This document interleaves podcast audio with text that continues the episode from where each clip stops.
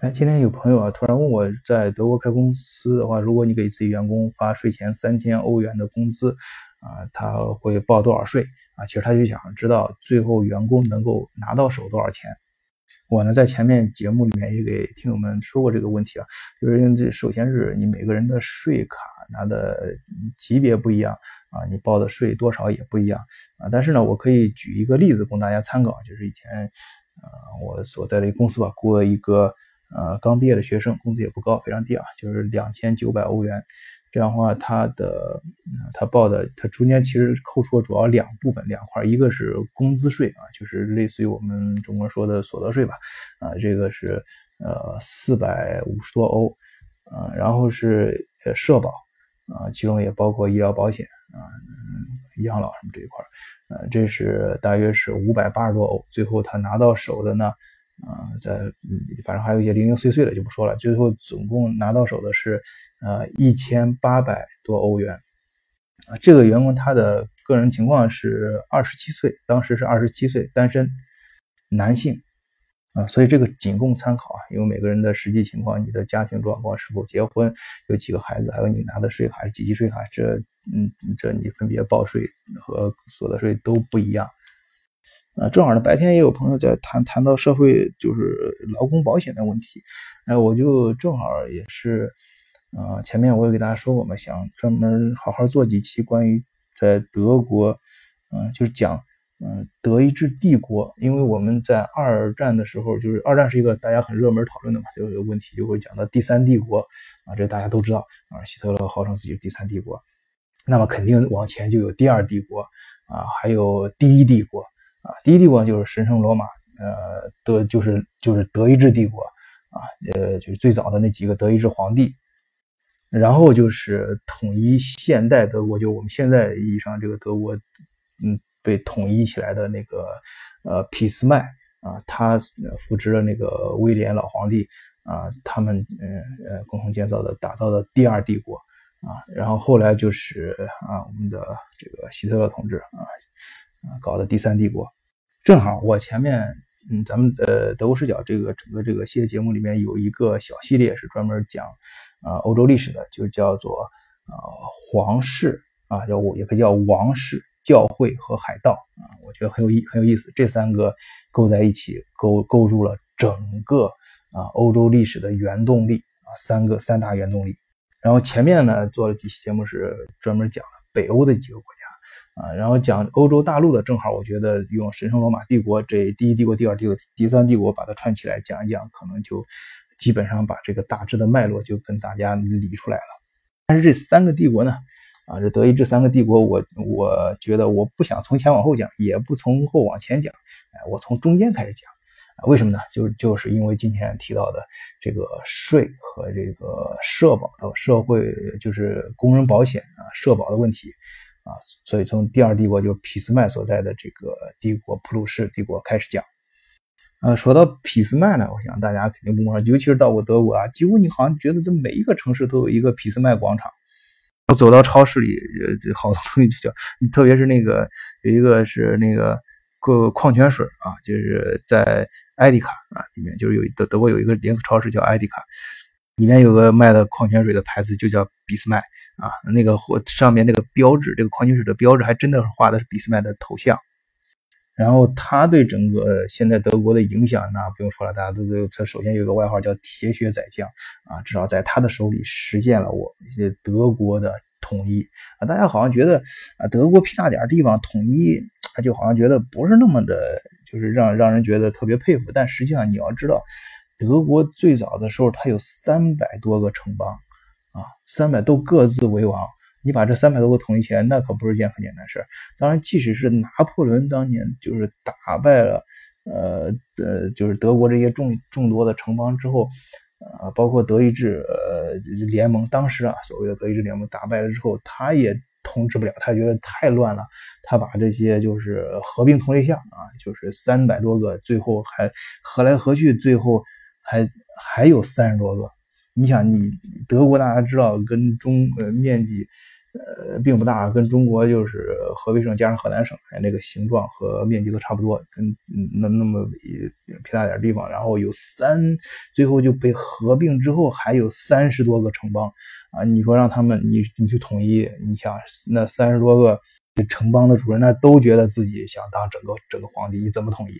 啊？这。这是很难的事尤其是俾斯麦，他主要的手段虽然他被称为铁血宰相，但是他他主要的手段是通过外交的手段。首先，他非常英明的就是，嗯，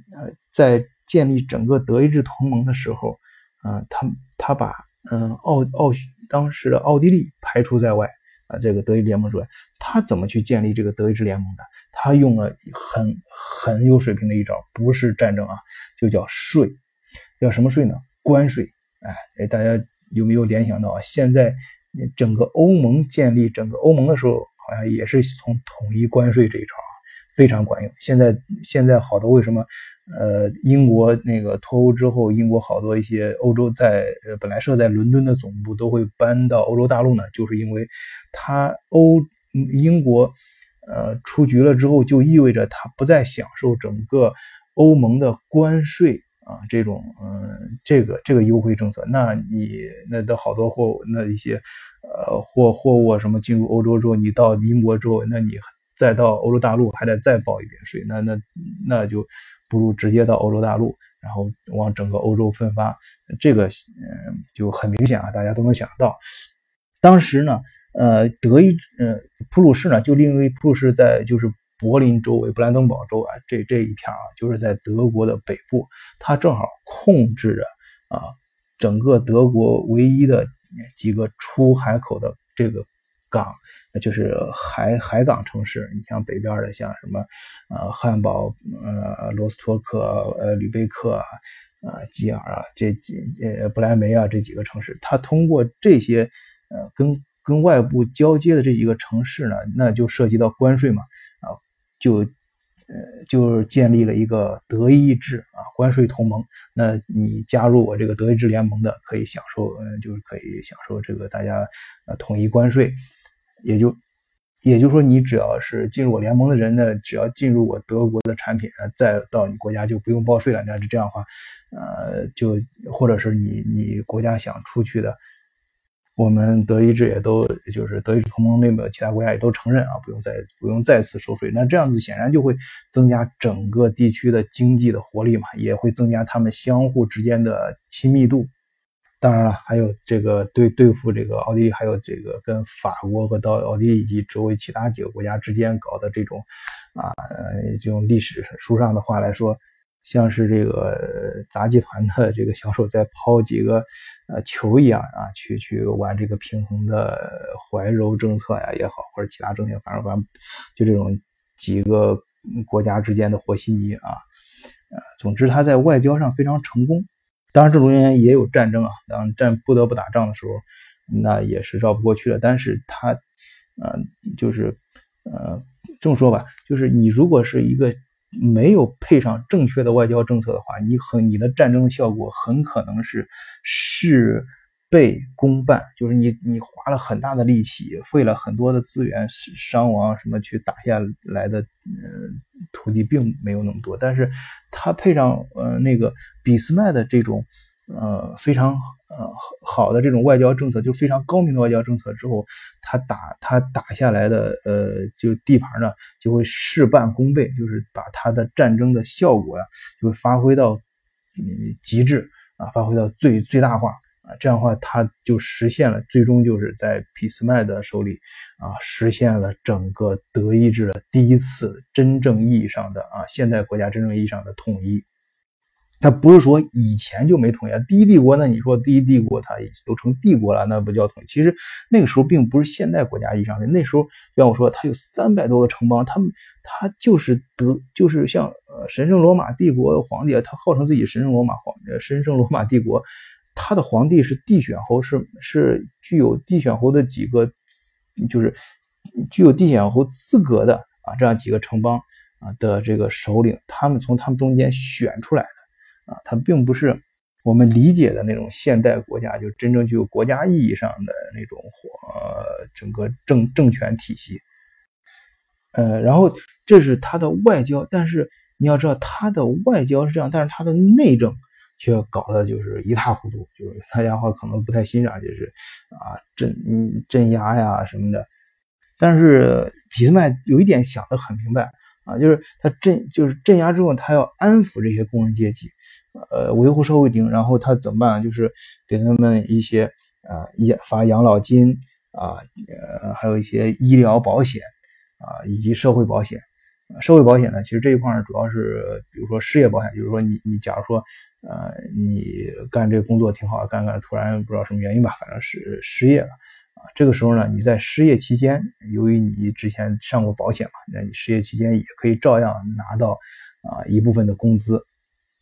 这个体系呢，啊，你你你注意啊，这个体系，这个社保这个体系是德国人最早发明的，就是在俾斯麦。啊，这个时候发明的，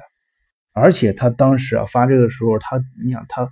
他他做的很有煽动性啊，那个真的是这个人家说外交官的口才非常好啊，他确实是他当时颁布这个法令的时候是让这个呃呃老威廉皇帝去颁布的时候，那当时就给他们说的时候，就是说你这个呃我们呃这个国家呃真正就是为国家服务的人，不仅仅是那些士兵。啊，说你们工人也是我们国家的战士啊！你们只不过你们不是在前线拿着枪，而是在我们的工厂里拿着工具去劳动，你们。照样也是在一线为社会、为国家服务。你知道，在帝国时代，军人的地位是最高的啊，这个大家要清楚。那个时候，像军队里面只有那像带冯字的这种贵族，那是一定要先上上战场的，一定要当军官的啊。这军人地位最高。这个，呃，这。呃，这个你突然给工人阶级说，他们也是军人，那他们的感觉社会地位就一下提高了，而且实实在在的给你各种颁发。所以说啊，我要给你颁发这个呃呃社会保险体系啊，还有医疗医疗保保险，包括养老金。那这样的话，德国的工人那当然是被安抚的非常好呀，那感觉是很舒服啊。不仅从精神上，而且从实际的这个呃。金钱上啊，都得到了极大的满足。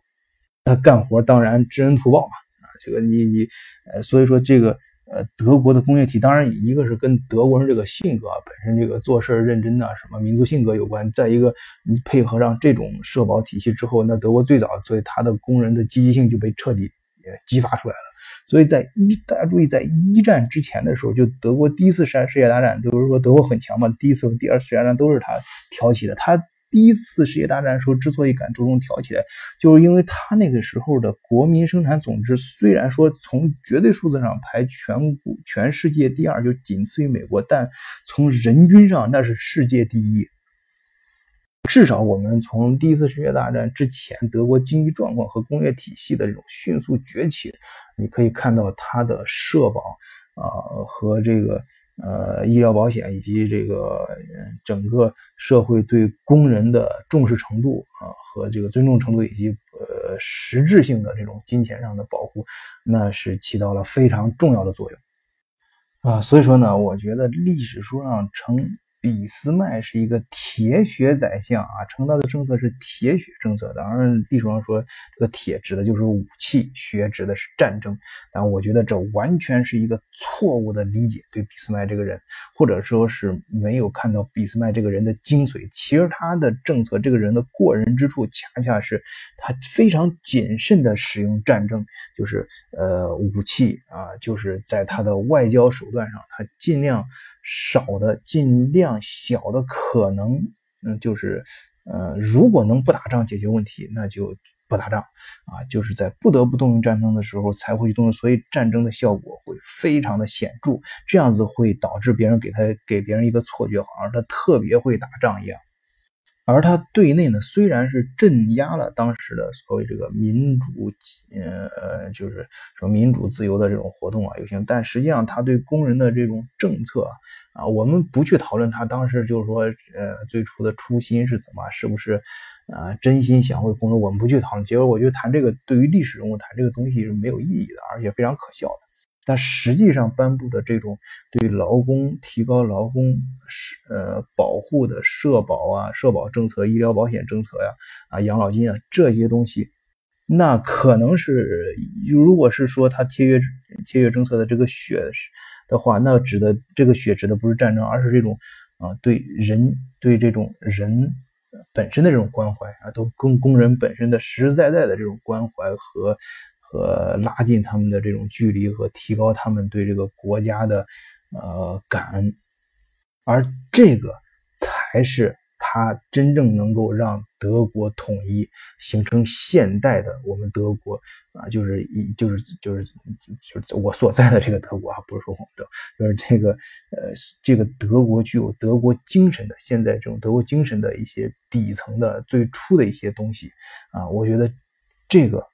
才是俾斯麦啊，值得我们尊敬的地方，而不是历史上说他的铁血、他的战争啊、他的铁腕啊，不是。而他真正的统一，也不仅仅体现在对德意志地，这说德语地区的这个领土表面领土的统一，而是在于对德意志这个民族的啊，这个各个阶层的人心的统一，这才是他真正厉害的地方。